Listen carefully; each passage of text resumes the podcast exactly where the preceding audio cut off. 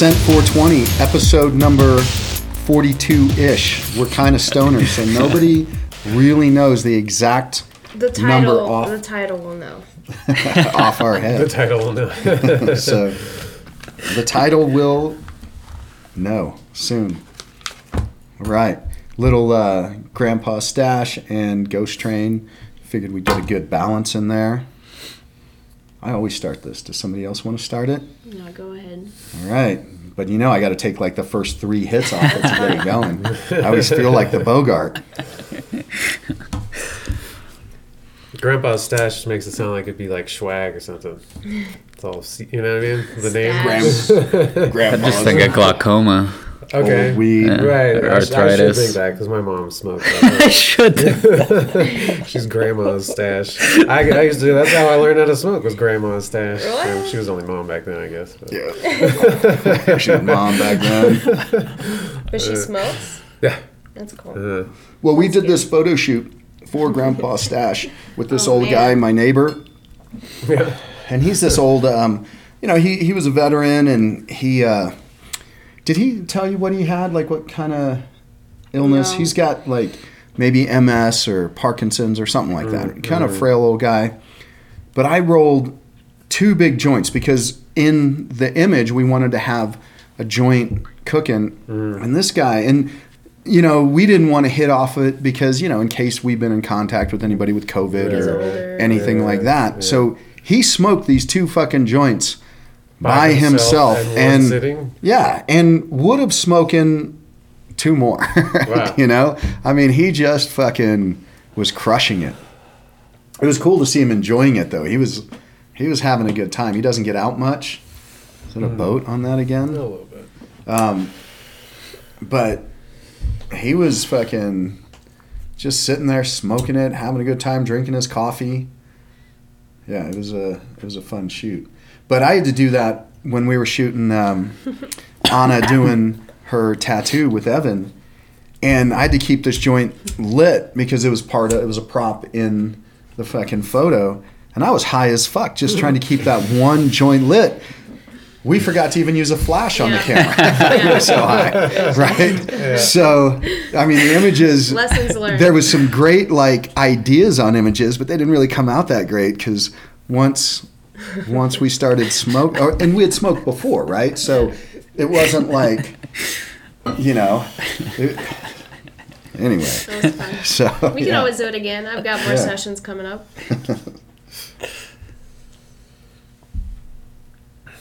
Yeah, put something in it that's Eller. like keeps it going or whatever. Yeah. Hmm. Evan Eller Art. yeah, Evan Eller art, good Check 'em shit. out. He's a good tattoo artist. Yeah, he was dope. Gary's got some really good stuff too. Scary Gary. They're just very different Yeah. style, stylistically. Yeah. Yeah, Gary's more like hard line, kind of not More the- cartoony, Mhm. shinier looking. Whereas, and I mean, Evan does a lot more realistic. He even says, "I prefer realism." Yeah, his shading and depth. And then biomech is- stuff Yeah, the recently. biomech, the depth, the things on top of each other, Yeah. branches, and Like my uh, Uh, yeah. spider web. right, exactly. Yeah. See, I could see Gary doing some of those. Hmm. That seems like it would fit more of his style. Bold. Yeah. He's got a lot Colors. of paintings on his IG. There's like a lot of Yeah. paintings as Um, well as tattoos. Yeah. So yeah, he does Uh-huh. art in They're very talented though. Yeah. Yeah, It's be- fucking scary, man, when Gary starts ripping that fucking kick. His kicks are terrifying. Big they don't make sense either because they seem like like I feel like I see them coming a mile away and they still catch me and then I Yeah. could tell he's not even putting you know sixty percent of his good thing power he's in such and a that nice shit guy. just yeah. yeah. Well, he shows me so much respect when we're sparring that Yeah, uh, it's almost like too much or what? almost. Yeah. It's like I want to say, well, fuck, dude. I mean, Uh, I'm not fragile, you know. but It's Yeah. not personal. I think he just doesn't want to yeah, accidentally. He seems like one of the more Hurt the unusual ones too. Like as far as his angles and his style, Mhm. it's super unpredictable. Mhm. You know, like where things come from and when. yeah. when. But it's good, clean. Yeah. Like he's always got his hands up. You know, whereas But everybody else of- plays a little bit different loose game or something like that. He's Uh-huh, like he's probably just base technical. You know, like where you can be offensive and defend. He's probably got it the cleanest. You know, I mean, way cleaner than mine. To you know, because I'm defend, you're saying? yeah, well, just keeping his hands up the whole time. Right. You, you know, not Yeah. dropping and being loose. You know, I've developed a style with um, some bad habits in it. You know, but I'm always looking to draw in for takedowns. And you you know, so there's a, a spectrum that's to what the he's doing game. he's he's waiting for you to attack him. Yeah, he'll take it and then Yeah, and then he Right. delivers, and he Yeah.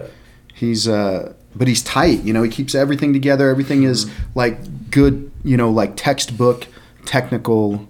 You know, type of work.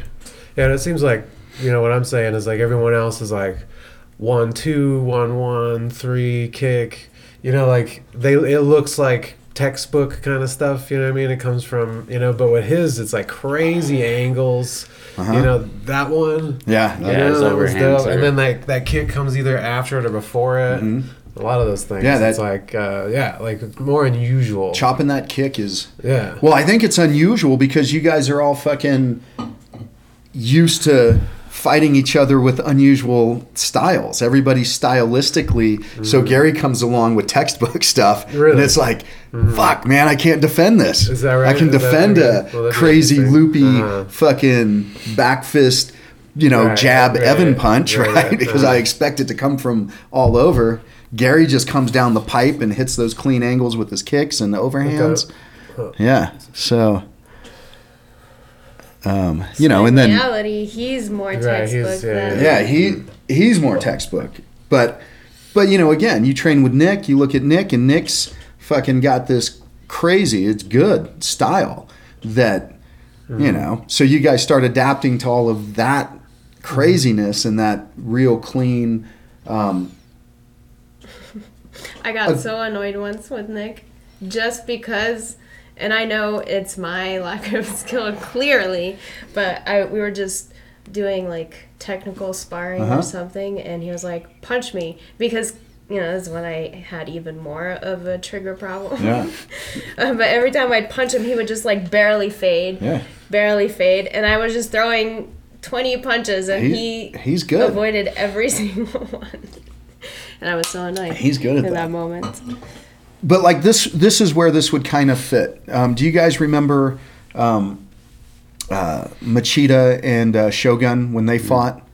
And shogun I've seen it. I don't just tore up machida with very clean technical you know mma muay thai. But y- y- you know what i'm saying? Like he wasn't standing super tall but he still bounced his leg. He still fucking chopped those kicks and cut him over kept really you know good tight hands um, and Machida was eating people up before that with his slick in and out, that side kicks, you know, his ability to to have those loose hands and hit from different angles. So it's it's cool how, you know, that real like textbook style is extremely effective, especially against the real, you know, elusive guys. Hmm. Because you could arguably say that hmm. Gary's got way more success with Nick than anybody else. Hmm. I, I mean, I think at least. Okay. Yeah, I don't get to watch as much, right? It's funny because I was actually thinking that while you're going into this whole talk was the was that I think that was last Thursday maybe when they were sparring or maybe it was either last Tuesday or Thursday. But we all sparred, I, and I sparred with Gary right before he went to spar with Nick, and I felt like I was touching Gary up, not like you know nothing amazing or anything. And he always catches like it never fails. He catches me straight down the pipe, a lot of times to the chest in a way that like doesn't seem like it should hurt the way that it does, but it's like he punches through my fucking back, and then my chest will be sore for days after. But um, but then he he was sparring with Nick after, and I felt like he was just he was picking angles and ripping from. Uh, yeah, just hitting Nick straight down the pipe, and I, I felt like he was having more trouble hitting me at times than he was Nick. And I, yeah, it must just be the, the, the difference in their styles that Gary finds that he finds those straight shots more often than I would expect. Well, well, for sure, and that's like, you know, again because Nick throws that long straight cross down the pipe, right? But then most of his shots aren't super straight. He's usually angling them off. So what Gary's doing is just cutting that stuff off. Hmm. He's like, okay, I'm going to cut through the chase and go and not try to hit Nick at Nick's game. He's like, I'm sticking to this. I mean, I don't see him like from my perspective, I don't see him moving at as many different angles as you guys are seeing. I see you guys moving to those angles and him catching you on those angles, hmm. right? But I don't see him like I don't think he angles off very much. I, I think he's got a good clean game. He chops that leg kick in from a good angle and he throws that overhand from a good angle. But everything else is relatively, you know, down the middle. Now he does throw the uppercuts and gets those in there, but it's usually his one two that lands. He just is able to align himself and he doesn't get into those loopy games where his he's open. So a lot of punches just glance off and he's able to catch that angle that you've moved to. With you, since you're not Good. a very like angly fighter right now. He's longer, so a lot of times he can beat you to the punch. But like you you said, you feel he's not hitting you. We've been working on staying a little bit tighter and moving those shoulders. And as you're moving those shoulders, it's way different than hmm. you know moving side to side like that. You you kind of rock and you still have that big wide shoulder to shoulder target that they can hit. You start rolling those shoulders forward and now you've only got a couple, you know, inches. Hmm. With with Nick's case, because Nick's playing the big angles and he's getting, you know, kind of long, he hides that chin behind that lead shoulder, drops that hand, kind of baits him in. Gary just doesn't take he doesn't reach for those shots. He mm-hmm. works to square up and then go right back in squaring up and I think that's where he has that more success in, in that game from that real elusive type of fighter. Mm-hmm. My perspective though, just because he doesn't like he shows me a little too much um, respect as far as age goes. I think. What's his Instagram? Do you guys know? What his- Scary Gary something. Scary Gary. yeah, Is it like written weird? You know what? check it out. We can always just put a little thing on the video, like goes over. Mm. Oh yeah, yeah, yeah. That's right. Scary yeah. underscore Yeah. Gary underscore tattoo. Yeah, Scary Gary tattoo. It'll come up. for sure. So, what about the world? What's happening in the world that you guys like Yeah. see as Too much to remember. so much, yeah. How Oh, about uh. China launching that nuke up into space? that hypersonic missile that's capable of carrying a nuke. Mm-hmm. I guess it could circle the globe Right. like twice. Is that the deal? I just heard that circle it it could once? circumvent uh, where we put all of our defenses. Was Mhm. like in at, in Alaska and in the north of the country. Yeah, like they wouldn't be able to get to it before it would Yeah, but land and detonate. like right now they can like go their other direction, Mm. and that's why it was like significant. That's what I heard. It can go the other direction. Well, I don't know. Like, Like, me, I you, you know Our missiles is- direction. They're like, huh?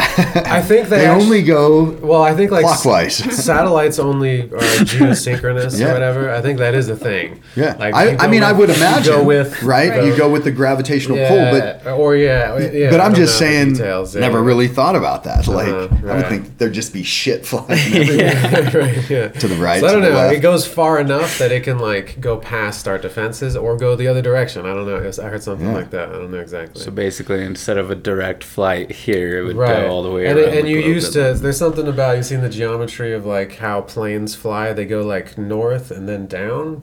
It's actually shorter because it's a sphere. like, Yeah, Okay. you ever seen that? Hmm. Especially the, I think the more about that. northern hemisphere, maybe the more southern too. They Uh-huh. do more of an arc because it's actually shorter, Yeah. and they save To go, gas like- or whatever. Like on the Yeah. plane. Yeah. Like if I'm going Yeah. from Right. New That York makes to sense. Italy, it's Yeah. faster going further north. than Right. Just straight so across. yeah, yeah, you've watched it. Yeah, yeah. Mm. So I think they do missiles like that too. So China was going like Yeah. up Antarctica, or what you know, and then down So to what the happens U.S. if this thing malfunctions?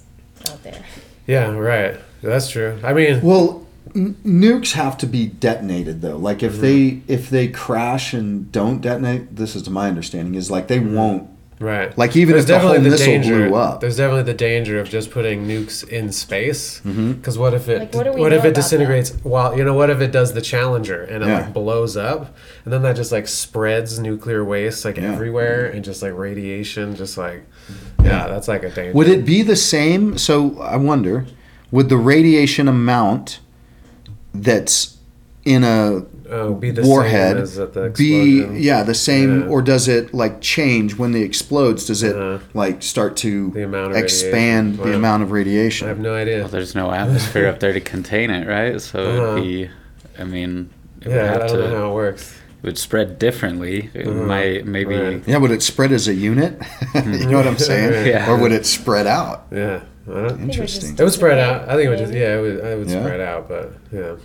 you think know, i mean like This just made me question every Now I'm gonna have to explosion scene I've ever, Yeah, like- every explosion scene in space that's happened in listening movies. to uh, Have you heard about like what DeGrasse Tyson what- or- right, like what fire would look like in space? no. Well, Supposedly it would be like a sphere. Uh huh. Yeah, yeah. It was in uh, what's that horror movie in space?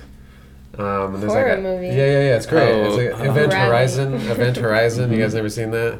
No. They did it briefly in there where it was like a sphere. Yeah. but Um, does it have like so would huh because it needs Uh, oxygen right to Yeah, I forget. I don't. I don't understand. Yeah. Yeah, so, like, if you- it's just something I heard some scientists say. yeah, you know? that's interesting. Right. Yeah. Mm-hmm.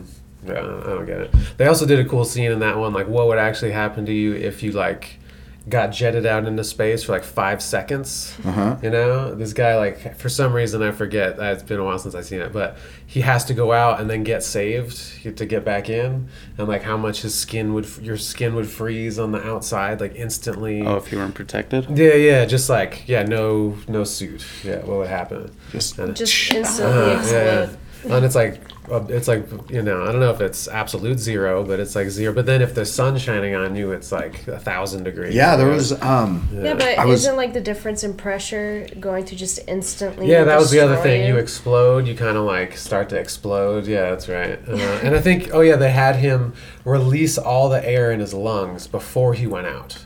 They're like, okay, ready, release, like you know, so that you don't So go out there with full lungs, and then that makes Expand. you split, expand. Yeah, I don't know. would it expand Uh-huh. is it going to expand or is it going to because probably in the ocean it collapses Right, Right, right, that's like right. that. Because we have less pressure in Yeah. our body than the ocean does on Okay. our body. But when you go out there, there's no pressure from the outside in. so you just like so- the pressure Expand. just Right, yeah, because we have no, there's nothing to push it back or whatever. so do you think you would freeze faster than you would blow up we need Neil, de- Neil deGrasse Tyson. that. It'd be such a weird sensation, expanding but also freezing. right.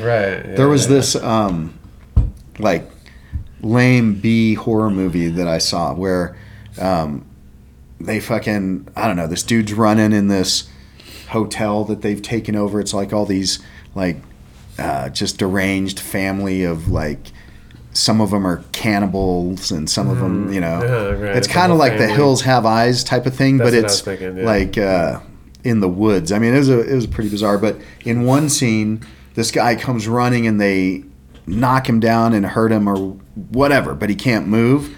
And then they stick a hose i think in his mouth and just crank it on and you see his body like and then just fill up with water but like a fire hose you know so it's got pressure Right. right, and they just hold it in Yeah. it would be like that. so I mean, I wonder if that's how it would be. You just get pulled. Right. But I wonder, like, do you think your skin would I like think- pull know. up Or- and or out, would all or your would it just I don't know. expand and? Because it's like freezing simultaneously. Oh, so right, so you would just like turned to dust. and- oh. yeah, disintegrate. That'd be interesting.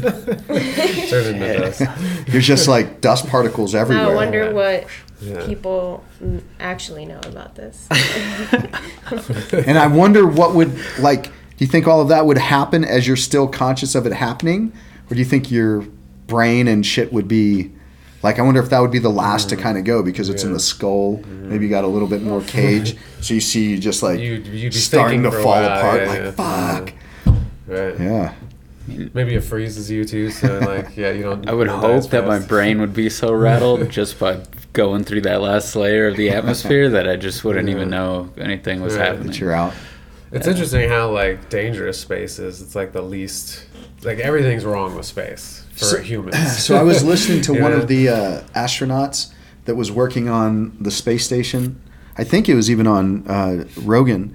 Um, I think that's where I saw it. But he was saying that they got this piece that it was like a male, female. I think it was like those. I think I Uh, remember ta- him. I remember this. yeah, and yeah. so it didn't. Fit. he's on the outside, right? Isn't he doing a spacewalk and he had to fix something? Yeah, he had to go out and uh, yeah, fix yeah. something, and you only have a certain amount of time out. Right, and he had to engineer something, right? Well, so what he said was I forgot. that um, this is what I recall Yeah. was that you know he they're trying to figure this problem out because you know they got to get it figured out, and he's like, so he calls back in and he's like, well, when is the sun you know supposed to? When are we going to rotate towards the sun? Mm-hmm. And they're like, exactly this time. And so as soon as they rotated, he held it up. And it warmed and it. it warmed it, and he was able to fucking It made it mesh them smaller or together. bigger or yeah, something, it made it. Yeah, maybe so. It Uh, was like right, malleable. Mhm. Uh-huh. expand or something. yeah. Right. That's crazy. That's so like- yeah, that would be insane. Like that, it's that instant. Like boom. Right. Yeah, I hear it's like thousands, or I don't know how much. Uh, it's super hot where the sun is. Like, Yeah. And then it's freezing. It's like 300, 400 below or whatever. That's why it's hard to think. shade. This is at least for me when we think of all these scientific things like that. Mm-hmm. That how the fuck could there not be some? This is in my mind at least divine creation. You know, like creator. Because everything would have to be so exact. It's like, well, yeah, if we didn't have this atmosphere, then you'd be Mm-hmm. Yeah, fucking right. burnt up instantly or frozen instantly. right. you know, like at the a- exact same time, right? We've got the gravity so that you don't just get pulled apart. Mm-hmm. I mean, there's too many things specific, and then all of that happens, and we say, "And you came from a fucking cell that was on a meteor or whatever that crashed, and then it." Mm-hmm. Created another fucking cell evolved that and- started to evolve, and here we are having a podcast, fucking, you know, hundred million years later. That's crazy. Well, how much of it is like? How much of it is? I heard this guy once say, like when you're older and you look back at your life, you think it looks like an orderly novel, because you met this guy and then that led to this huge life change, which then mm-hmm. led to this thing, and you can like see it. So when you look back, it looks like it was like written that way. So how much is like when we think that way? I don't mean to, because I like I dig the idea. I also like agree, but I just had that thought. Like it's just because we like look back that it seems like this like ordered thing. But in science, they have that. um It's the like the Goldilocks zone, Mhm. right? And we're like so in every Goldilocks zone. Like it's just right. You know, the Yeah. porridge is too hot, it's too cold, Right. it's just right, or whatever. Well, and that's yeah, what we're just close enough to the sun where it, it doesn't burn us up. So Yeah. That cells as the can sun live, you know? Mm-hmm. does it expand? Does I think it depends on how big the sun is, right? right? Because How this is a dwarf. Isn't is, ours a dwarf? I don't know. I think ours is a small one. Right, Right. it's a like I don't one, think it's a that, super yeah, sun. yeah. Right. So, Super- yeah. Yeah. But then this is what I heard uh, Neil deGrasse Tyson say Mm-hmm. was that every like the probabilities because the universe is so vast that the probabilities of everything being exact I th- I'm su- Mm-hmm. you know summarizing and maybe I'm too dumb to even understand what he was saying so this is what I interpreted from what he was saying Yeah. was that then the probabilities of all of those things happening isn't really that hard to believe because there's so many possibilities, right? There's Mm. Right. so many times it's so happening. many uh, uh, opportunities. Yeah, like it's happening right now. It's just those failed, that failed, that failed, that failed, you know. and billions of species over Yeah. billion- billions of years. Yeah, yeah, so I don't know. right. it's just again that's where I, you know we've been talking about this quite a bit where you gotta sometimes understand the science is important but then the faith or the belief or the you know um, wonderment of a higher purpose power really comes into play because if you define it out by science then it's actually you know it's not that fucking cool. It's cool, but it's not like I, I don't know. It'd be harder for me to look at it the science way and to say, yeah, but like you're saying, you kind of look back and it's an orderly book. Mm-hmm. It's kind of hard for me to look at that and say, oh yeah, that's the way it happened. Than to think, oh yeah, there's a divine motherfucking being that created it. Mm-hmm. You know what I'm saying? That's much easier for me to rationalize mm-hmm. than the other. I, y- you know, just Well, how about like because of those are like the two different directions that you can Uh-huh. look at anything. right. It can either be bottom up or top down. Like what if you know we talk about conspiracy theory is is there a person or a group or a bunch of people you know or Mm-hmm. is how much is it orchestrated from above Right. or then the other side is how much of it is just like the spontaneous thing um, that happens from the bottom. Um, I don't know. Yeah. So But it meets somewhere in the middle. yeah, yeah. So there, here's an interesting concept. I, you know, I don't know anything about this, but I, I think that this is like super deep, and and I would like to learn more about it. But in science, they call it emergence. So it's like somehow at like some really low level, you have you know chemical interactions in a cell or whatever, in a let's say a brain cell, and then somehow that becomes up levels. You know, then it's like you know a group of cells and then an organ of the brain and then the brain. You know, and there's like all these levels, mm-hmm. and at some point like consciousness happens, right? And then you could even say like at some point things happen that there's a cloud of possib of probability mm-hmm. quantum physics and and then you know and then somehow that becomes matter at some point right? It's- it becomes a you know a i don't know hydrogen the atom or molecule or mm-hmm. whatever. I don't know. Yeah so Yeah. anyway anyway. It's this cool idea because it's the same thing with with let's say society like with people like we all are individuals mm-hmm. right? And we think we have free will and we make our own decisions and stuff but then once you go to you know then the levels become it's like fractal stuff like family community state nation world or whatever um, and at some point it becomes like a movement let's say. Like it could be even like why are people why do people wear the clothes that look like this? There's some emergent thing that happens at higher levels you know?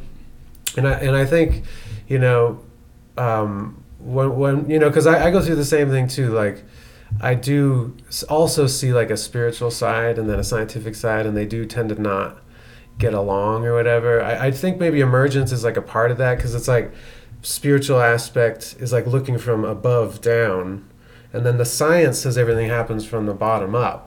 It's all like darwinian it's evolution it's you know cells and um, the rules of life or whatever. But then to look instead at like pattern and, and order and stuff is it, the opposite is to look down at it. So maybe there's like different types of knowing that's that idea of you know brought up. Because that that's what's hard for me is like you know it's so hard to be spiritual nowadays because we're like materialist and reasonable. And somehow it's um, counterintuitive inside that mind you know? So what if there's just like different types of knowing? Yeah. right? There's not all one type and that the science type is the type that can like control stuff because it can like make predictions Mm-hmm. And i read i've been reading this out this book and he was like but there's so many things worth knowing that you can never prove that's the point he's saying so like science proves stuff Mm-hmm. but you can't prove everything Right.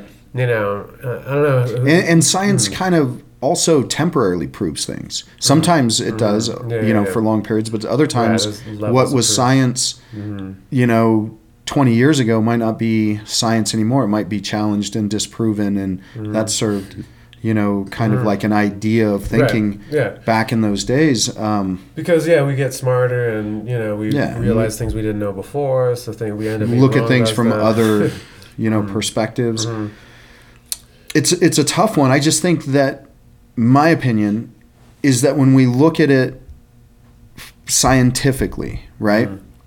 We're looking at it through a lens of saying that the only thing that we can see and process is what is science, right? exactly yeah yeah yeah But just like, you know, um, a dog, right? For instance, has their olfactory nerve, like is, I mean, I don't know how many times, you know, Throws uh, better something. something. times. Yeah. yeah 10, 20 times. crazy how much, yeah. And, and so what kind of senses that they can develop off of that, right? So what kind of things can they see from that type of Hmm. heightened sensitivity? Mm-hmm. But then you put that back in with our brain creativity. Now all of a sudden, is there a different way of communicating? Is there a different way of understanding things? You know that Oh, if you put- proverbial. put our a human brain and a dog. yeah, with those kind of- perceptions. That's pretty interesting. You know what I'm saying? I'm just saying. yeah. So do we?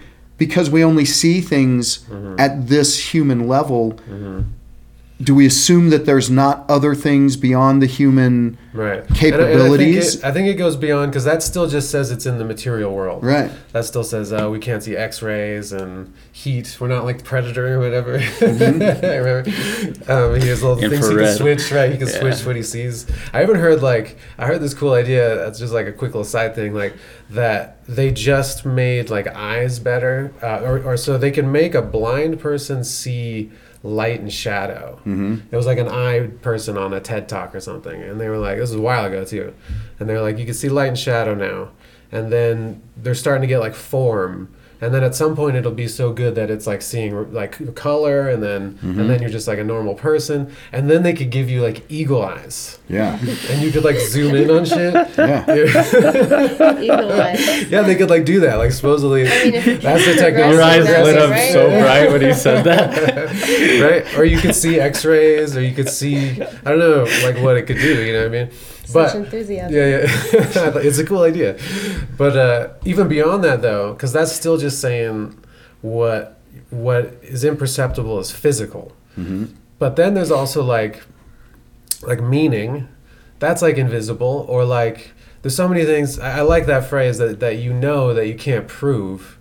Like you know that like you love your dog or whatever, but there's like no proof. There's no way you could prove that to anybody, and that is incredibly important to a person. Yeah. that kind of thing, you know. And so that's knowing something that's not scientific, Right. That's- right? Well, this is Mhm. partially what I was trying to say yesterday with Ilya about his idea of um, animal hierarchy. Yeah. Be- just because he can't perceive certain things doesn't make that thing less of what it is. Like, Right. Because then otherwise it's just a lame excuse in my eyes. And it shows that you don't Right. have, like, you think you have all this respect for life, but instead you just view it as, oh, if I kill an animal. Well, you yeah you decide what life is Yeah. more more important, valuable. Yeah, yeah, that's what he was saying. There's like a hierarchy Well- of Well, because he was saying that a mollusk, he doesn't Mm. really consider that. Like a Um, living thing. It doesn't have pain, so you could eat it. Is an that, what, a- is that yeah, the conversation? ex- So or, it's moral or that to eat like it, it- yeah. he's he f- said at least to my understanding that if he doesn't get feedback from it, Mm. then feedback. Mm. Yeah, and his feedback examples that he brought up was it doesn't have a face, you know, it doesn't Mm-hmm. have uh, an expression, it doesn't have Mm. all those things that you can perceive in some Right, animals. you can tell when like feeling pain. suffering and Right. things Yeah. like that. And I think yeah, Yeah. those are real. That's an Um, interesting point. But at the same time, um, like you don't just eat and kill just to eat. I mean, you. I see it as I am appreciative. Like I appreciate the food that I eat, Mm-hmm. the animals. Like I don't hunt personally yet. I don't know. I'm open to it. Just need to practice. Yeah. Um, but I would see it more as, you know, um, an appreciation because it is like I don't consume buildings. Why? Because buildings don't have life in it. Uh, for me to continue living, I have to consume life. Mm-hmm. And so, I mean, buildings might contain living things, Mm-hmm. but they don't embody it. And so it's just the reality of things. And once you accept that, then you can, you know. Well, and then you got to look at the value too, right? Yeah. Because, like, okay, well, a plant is less than an animal consuming it, right? In a, a perspective. so. Yeah, yeah, yeah. But then, if there was no plant for that animal to consume, there'd be no animal. So then it's like they the they thing have about- these values that But then a hierarchy though is that like there's the higher thing, uh huh and the lower thing supports the higher thing. right So there's still it's like being lower doesn't mean you're worse or less. right. It means like it's just how the thing works, you know. Well, but again, like, though, the- then yeah. then that's your per, you know the the typical consensus of perspective, right? Is that the plant is is lower, right. So you can. eat but it. without that plant, which Mm. you could often or you could argue and say is a higher because the plant is there for you to consume, you know. So without it, again, then there's nothing that really comes because Mm-hmm. it supports the yeah, higher above levels. it. It's And almost so- like chicken and the egg. and what I think that you're saying in some regards is this is my interpretation of that was that you're saying the communication level, so to speak, or the energy level that that thing gives off can be as powerful as the animal. So you're just making, you know, kind of a choice specifically mm-hmm. rather than accepting that life has to consume life to continue yeah, to, more or less. to It's live. also It's just an interesting question though. Like, what is you know, yeah like, is it moral? Or, it's an interesting question, right? to Like, eat. How do you know what's more moral to eat? Uh-huh. What does that mean? What does it mean that like oh is it is it just as conscious as us even exactly. though it's a plant? So he was, Like, and that's what I'm saying. know? Like, just Like, because yeah. he gave it a Right, value, right. it doesn't mean that his value to that particular thing matches quote unquote the reality. Because we don't know. Like we've talked about being Mhm. able to perceive reality. What is true? Is there a one reality, or is it just Right, can you figure it out? Right. so?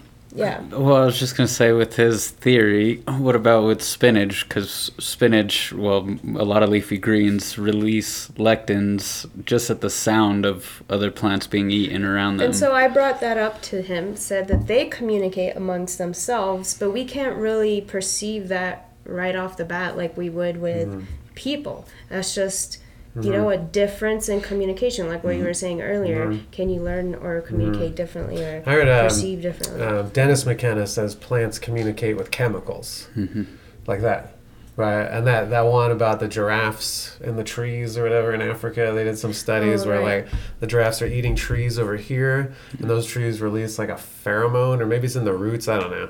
And then that think it's through the travels through, roots, yeah. yeah. Uh, yeah, and then trees like far down, they release like a bitter chemical, so then the giraffes won't want to eat it. They're eat like, it. bring out the bitters. Yeah. So Yeah. that's interesting. So So, so, if they communicate, does that make them co- conscious enough that Right. you wouldn't want to eat them? we can't really describe what consciousness is. Mm-hmm. Right. You can use all the science that you want, but you can't right. really. To me, to me, like honestly, like I do think you can maybe see like a pattern to life, you know, and that. So we got to deal with the fact that everything is eating everything else Mhm. to survive. That's a part of just what's happening, and then there you I think you can perceive a structure, you know. I would I would make that argument. And and then and and I like the idea that you know, it's like a I don't know, it's like an alchemical, it's like an old school thing. It's like a Taoist thing. Like there's minerals. This is like the elements or whatever. you know what I mean? There's earth and then that like supports um, vegetable, which supports the animal, which supports man or whatever, you know, man and woman and that that's like some sort of like inherent order. Or, or even like uh, the pentagram is like possibly f- the four elements and then the head if you ever see like the human you ever seen a human on Right. the pentagram or whatever? It's like it's in the shape of a person and the head's on top.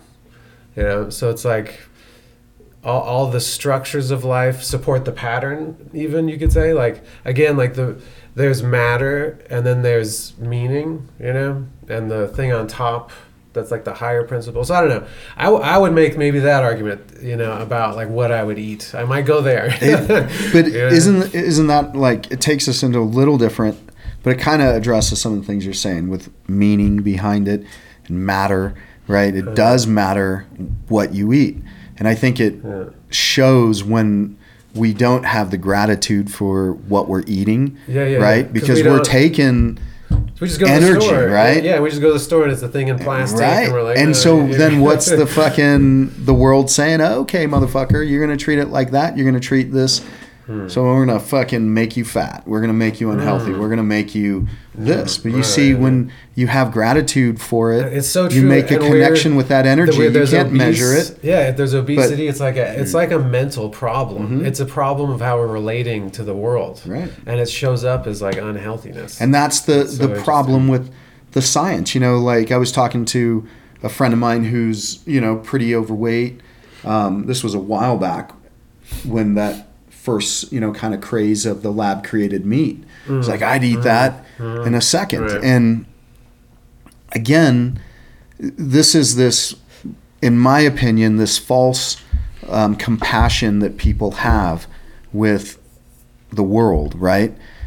And you can have um, compassion, but understand that the way that the world was created yeah. is you got to consume you know yeah, yeah, life, I just right? heard recently. Algorithm. But you can you can do it though in a manner in which you respect it and appreciate it, Right. Versus Yeah, yeah. trying to get away from it Yeah. and Yeah. not appreciate that I- that's the I- way the I heard world this guy works. recently say that possibly one aspect to vegetarianism is that people are afraid of death.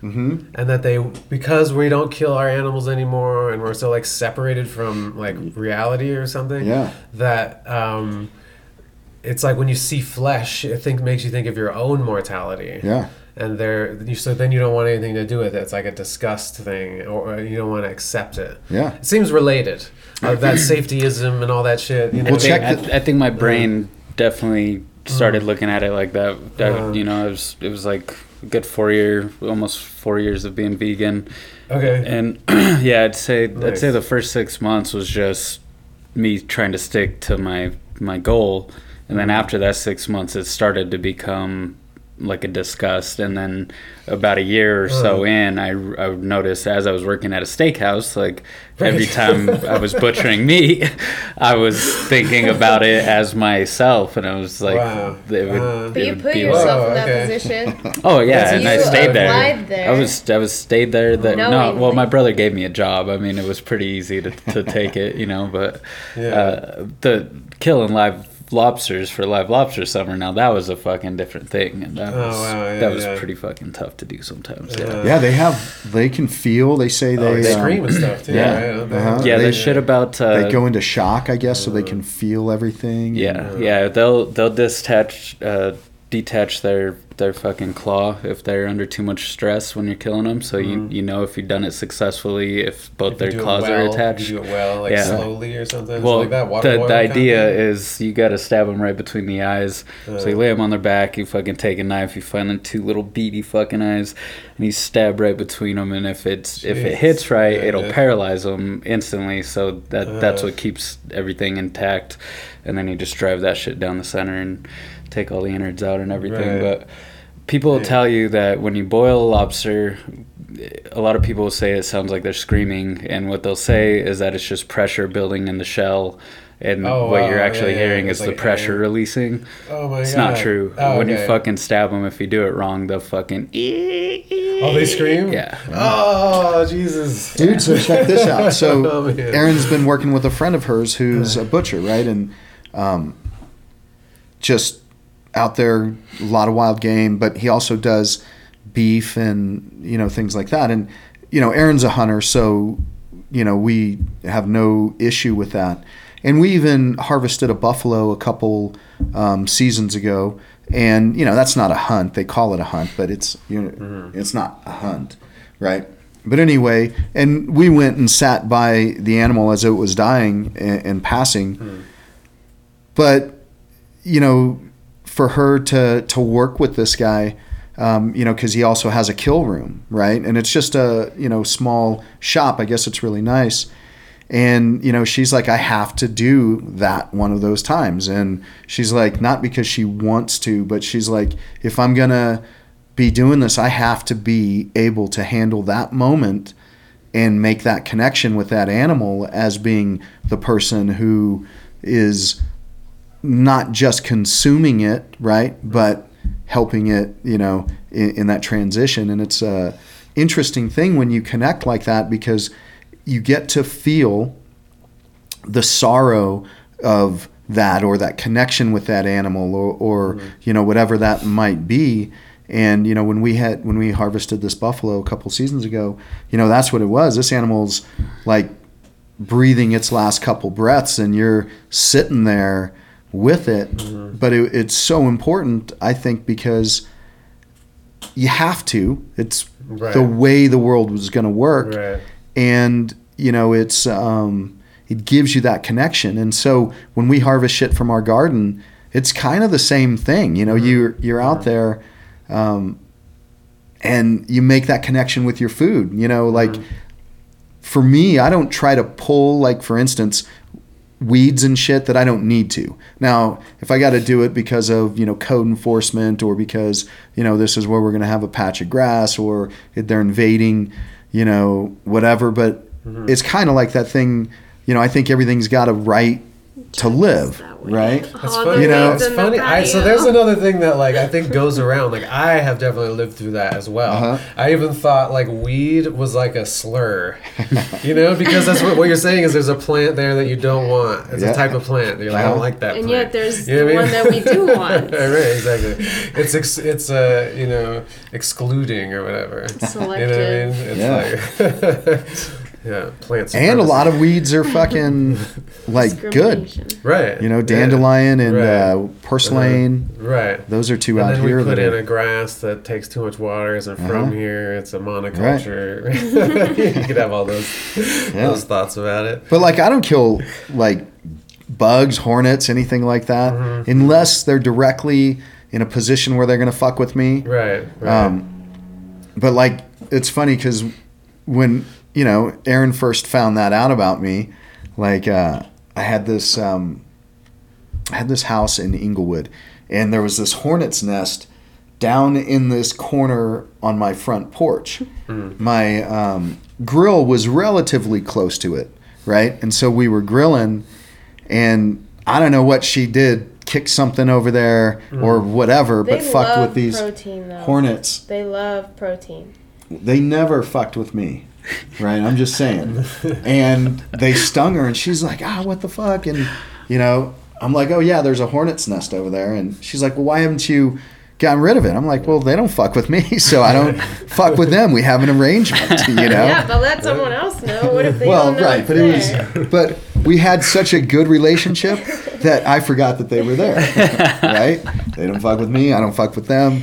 So it's funny, I kind of do that with pretty much anything. Like, if it doesn't fuck with me, then it's like, yeah, I know there's fucking, you know, whatever.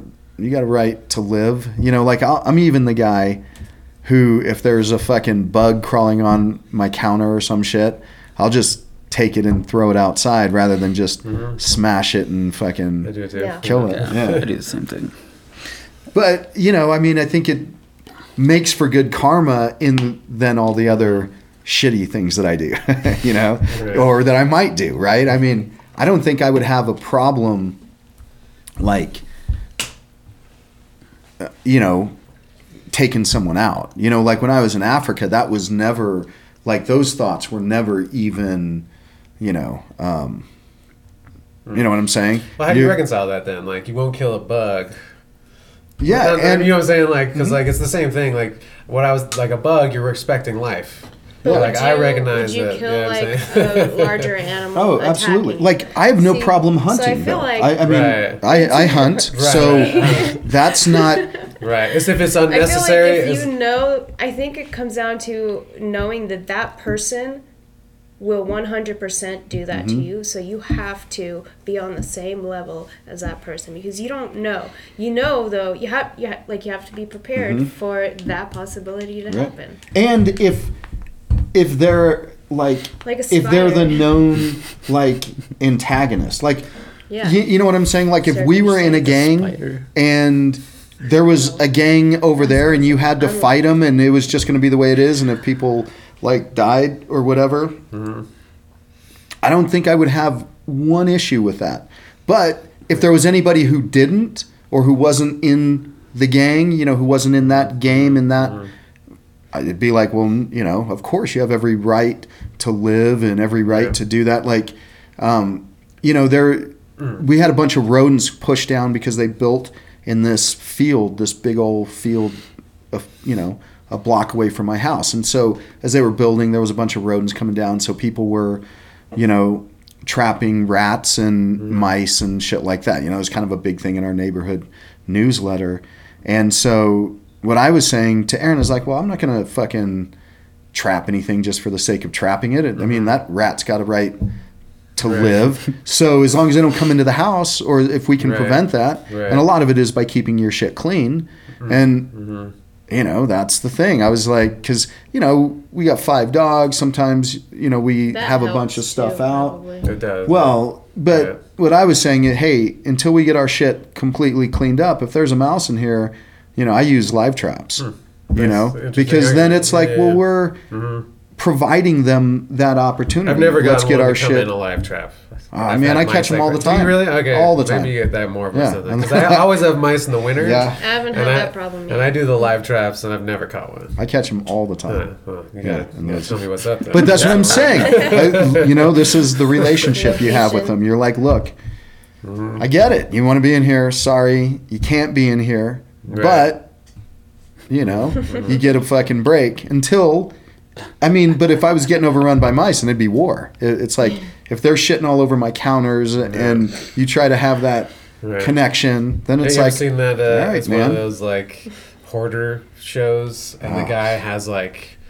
500 rats or something Yeah. that like live in the walls and, That's like, one- and That's they come the and he sits there and feeds them and it's just like this ocean of like rats well, Yeah, at least he tries crazy. to control it. He's like, Come to me. Yeah, like, my rat family. Wilfred or whatever the fuck that Right, show yeah, is. it is like that. Yeah, totally. Interesting. Or the Rat King. I was in Pueblo last week. Uh, my dad, I, I was I went in the backyard with him, and I saw that there were mouse traps like around the fence area in the backyard. And I was like, Dad, why are you you guys having a mouse problem back here or something? He's like, Those are for the cats. He set a bunch of mouse traps for the neighbors' cats, so that if they tried to jump over the fence, they'd get caught on these things. And he said it's snapped on a couple tails already. Uh, My That'll dad's on the opposite end of the spectrum. He's trying to kill Right. some cats. It's like, I hate cats. Yeah. Yeah. I had a friend like that that um, he had a place in uh oh man, it was in Pine, Pine Junction, as it's right ac- by the Platte River. It's this really cool area.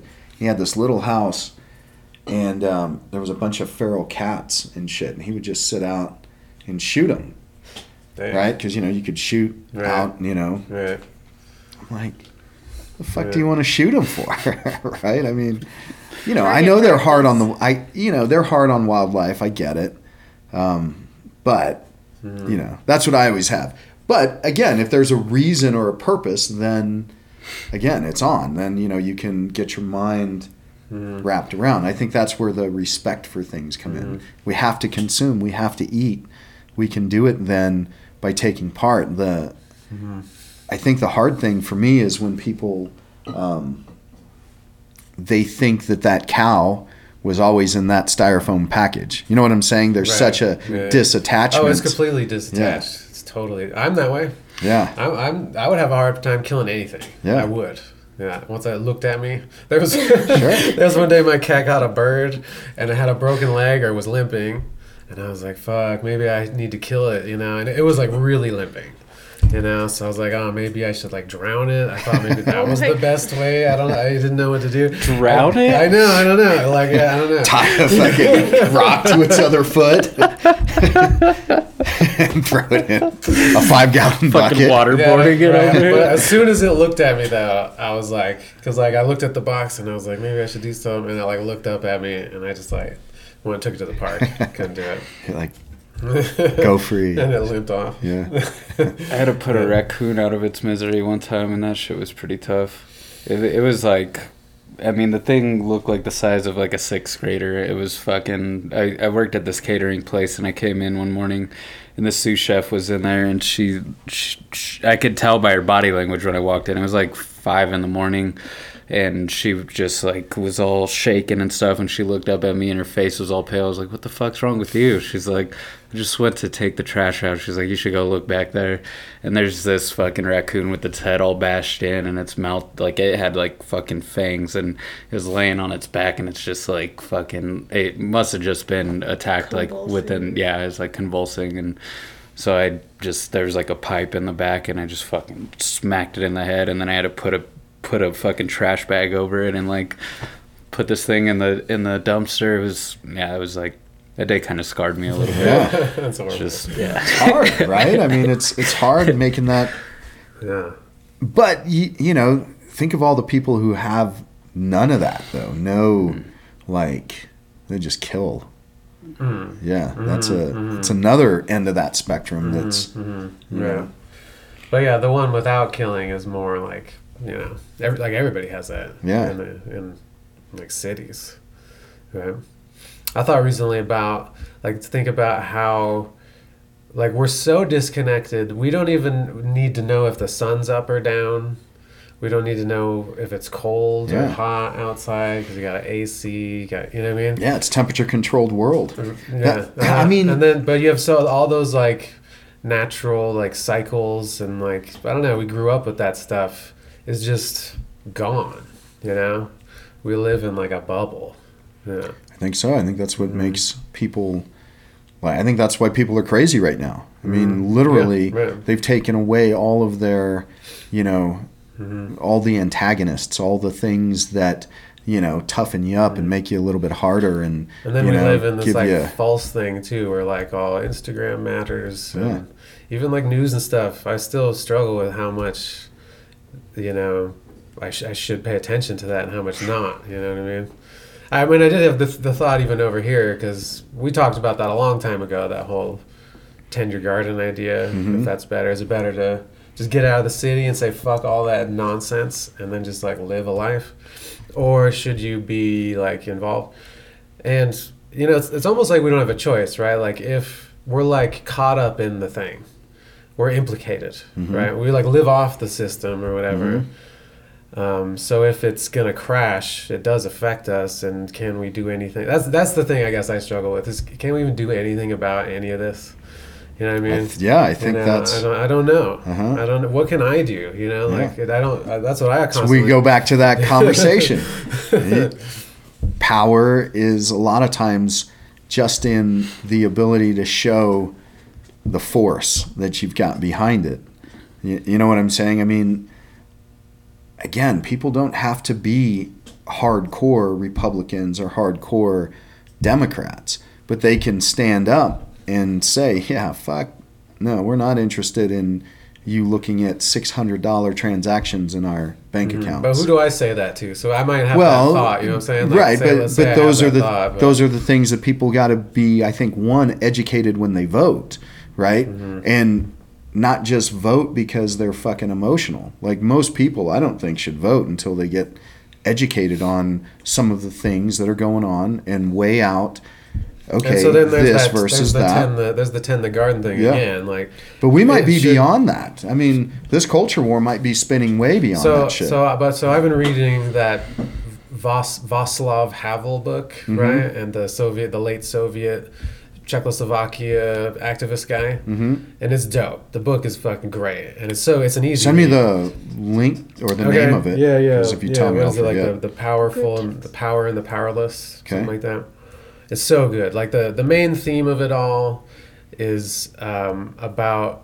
Uh, he calls it post totalitarian. Um, so it's like after, and it's like how this psychology is just in everybody. Mm-hmm. and um, it's all like so the main analogy is like that green grocer who puts the sign up in the window that says workers of the world unite. And he's like does he even know what the sign means? Does Mm-hmm. he even care? And then everybody else puts up the sign and everybody's victim of the system and the the Yeah. Mm-hmm. perpetrator of the system. It's like a thing like that. It's like a mentality thing.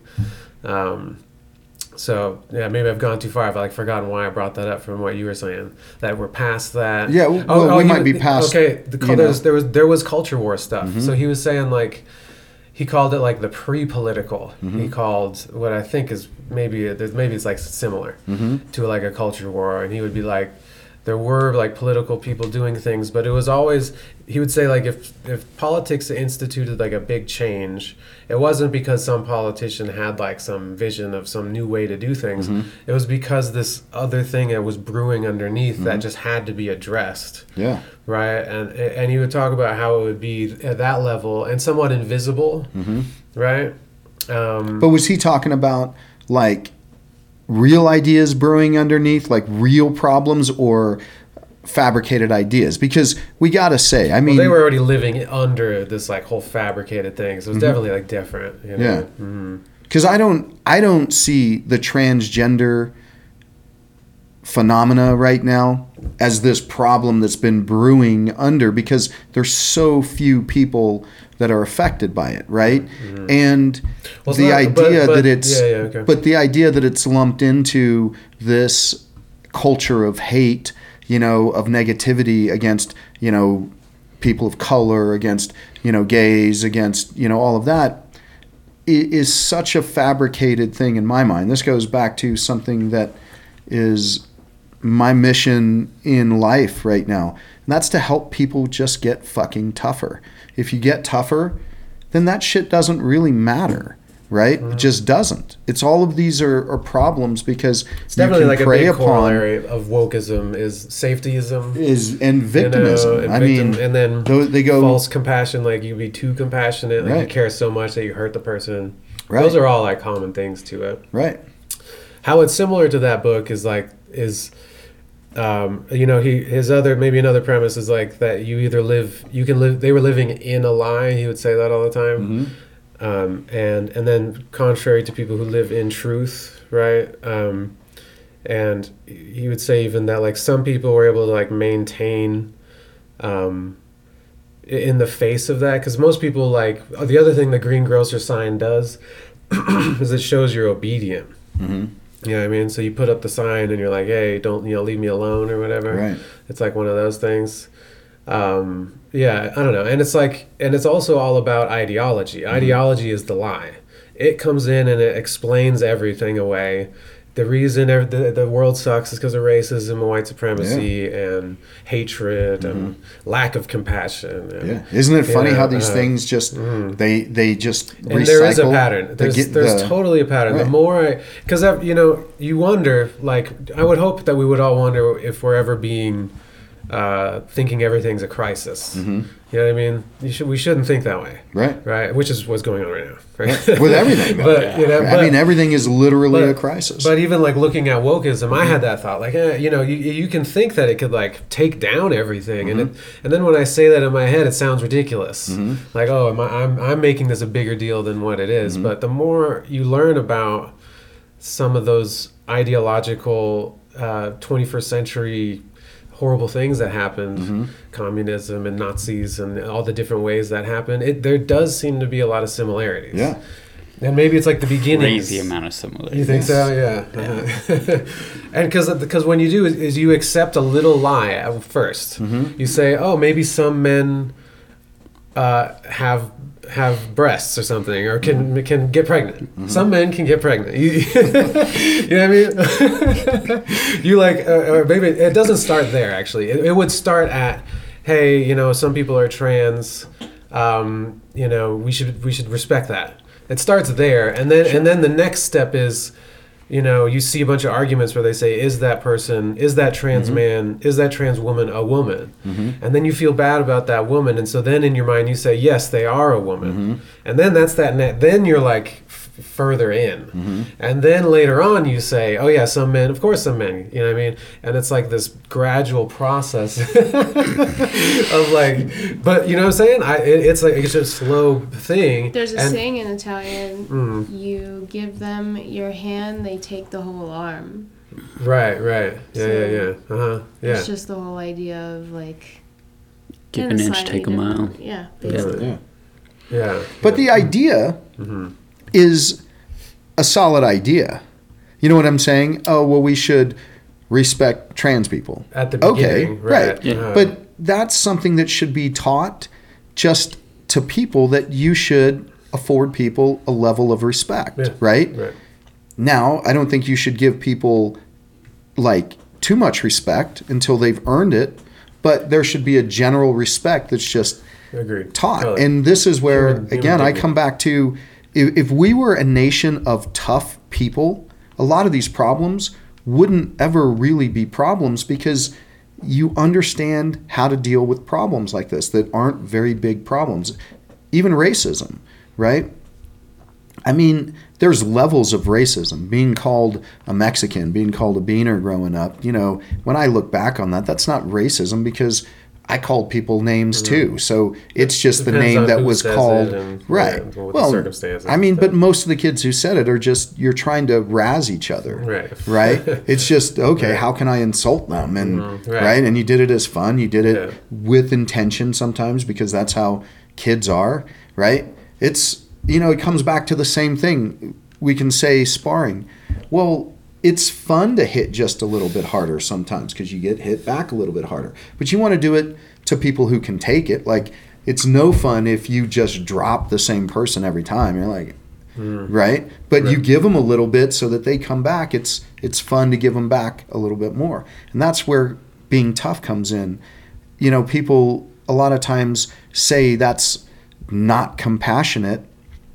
This is what I always question. It's like, how do you equate compassion to letting you you know letting isn't a good word but to being cool and okay with that person being weak. And what i mean is you know mm-hmm. if there's a way for them to be stronger to help them figure that way out direct them you know convince them right Wh- whatever. And those things are so important because there's not a whole lot of positives associated with weakness No. you know what I'm saying? You don't look at all the attributes of what you would consider success and say, "Oh, weakness was a. I'm glad you developed that weakness, right? That was really good." Right. You, you because did it would great become a job." strength at that point, right? Nice. Maybe, yeah, I mean, if that was the reason for the success, That- then right, Right, It- right. a hundred percent. So Yeah. So that's a big pattern in the whole thing. I think it's huge. Yeah. Yeah. I mean, the more we talk about it, the more I'm like, yeah, that's that is integral in like the the you know whatever's going on right now and whatever ideology is sweeping over.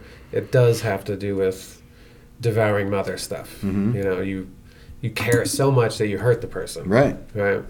And you do make, and you do do it by weakness, you know, right? You, uh, I think that's like yeah, because when you when you shelter and you know and you like overprotect, Mm-hmm. you know, all of a sudden they're yeah they're weak, they're um, thin skinned, Mhm. right? And yeah, Mhm. exactly. They're Yeah. fragile. Mhm. And when you're tougher, That's, you that's. You fragile. want a little bit more. You know what I'm saying? Like Mhm. I want you to have a little bit more of a threat on me than not because that makes me when you get into that mindset of being tougher it just makes you a little bit tougher you don't want to be the you know like toughest person in an easy pool that never challenges you right you want things to be challenging that toughness because that's what keeps you sharp that's what keeps you tough that's what makes you tougher right you know mm-hmm. it's always that in that mindset that you can adapt it to anybody under any circumstances at any age, then we we can always get our ass kicked, right? You get into an accident, get hit with a disease. It's still the fact that the tougher you are within that disease or that accident, the faster you're going to heal or the better you're going to heal, right? The you're going to improve to the best possible levels that you could improve at. And maybe that's a huge knock. Maybe from where you were, I was listening to this uh, story that um, somebody was telling me about this mastermind group that we were talking about, my friend who belongs to one.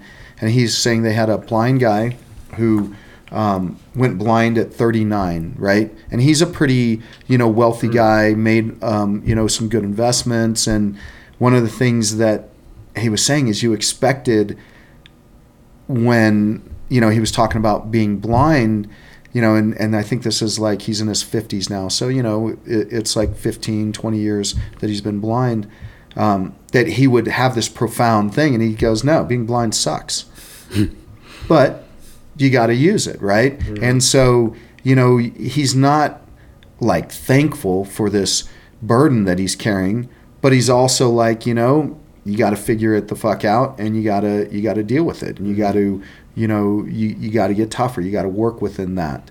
Um, so you know, again, it doesn't mean that we'll be like above it, Mm. but at least we can address those circumstances the best that you can, show up, and you know, um, feel good about it, right? Yep.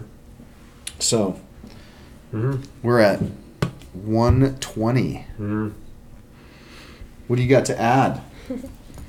Um, this reminds me of what you were saying about free will earlier. You were like, I think you said uh, we believe we have free will, Yeah.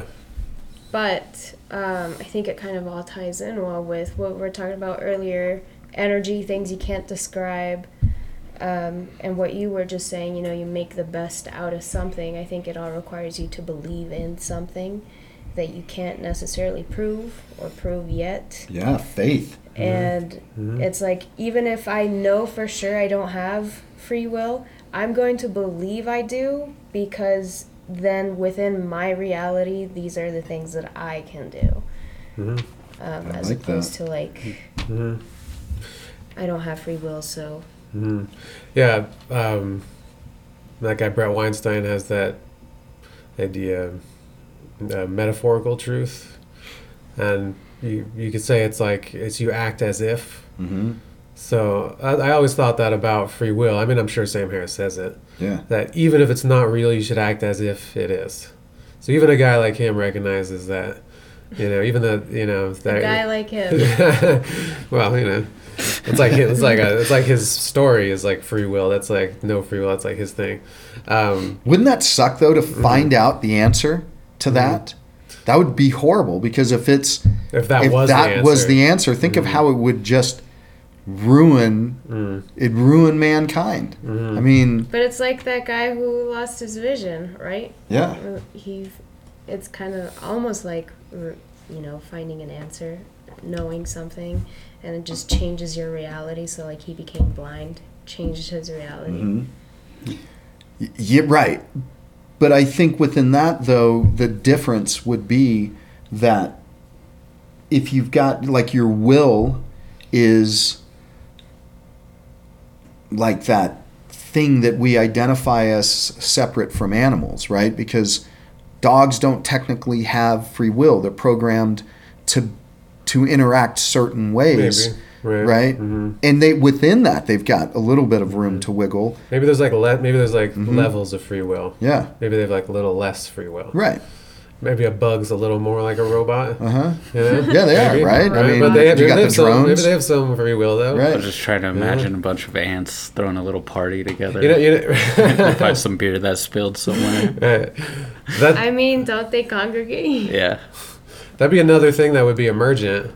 You know, would be at what point, you know, would you consider something that would that has free will? Right. Like if you could look inside of it and it's like whatever. I never really took biology, but you know the parts of the cell. First, Yeah. it's first it's nomicules and sphic- spicules or whatever, whatever's in there, in the nucleus and shit. There and is there's a just like, yes. There's a cell wall, and then those things like interact a membrane. right? And then that creates I don't know. Even, at that point, you still can't explain it by like Yeah, you like, know, like, how does that uh-huh. happen? Can you explain? Right. Mm-hmm. Like you can describe. I think we can describe things. and you can somewhat predict it. That's the thing. Like if it's a robot, you could be like if chemical A plus chemical B is going to make the organism do this thing, then it's like a robot.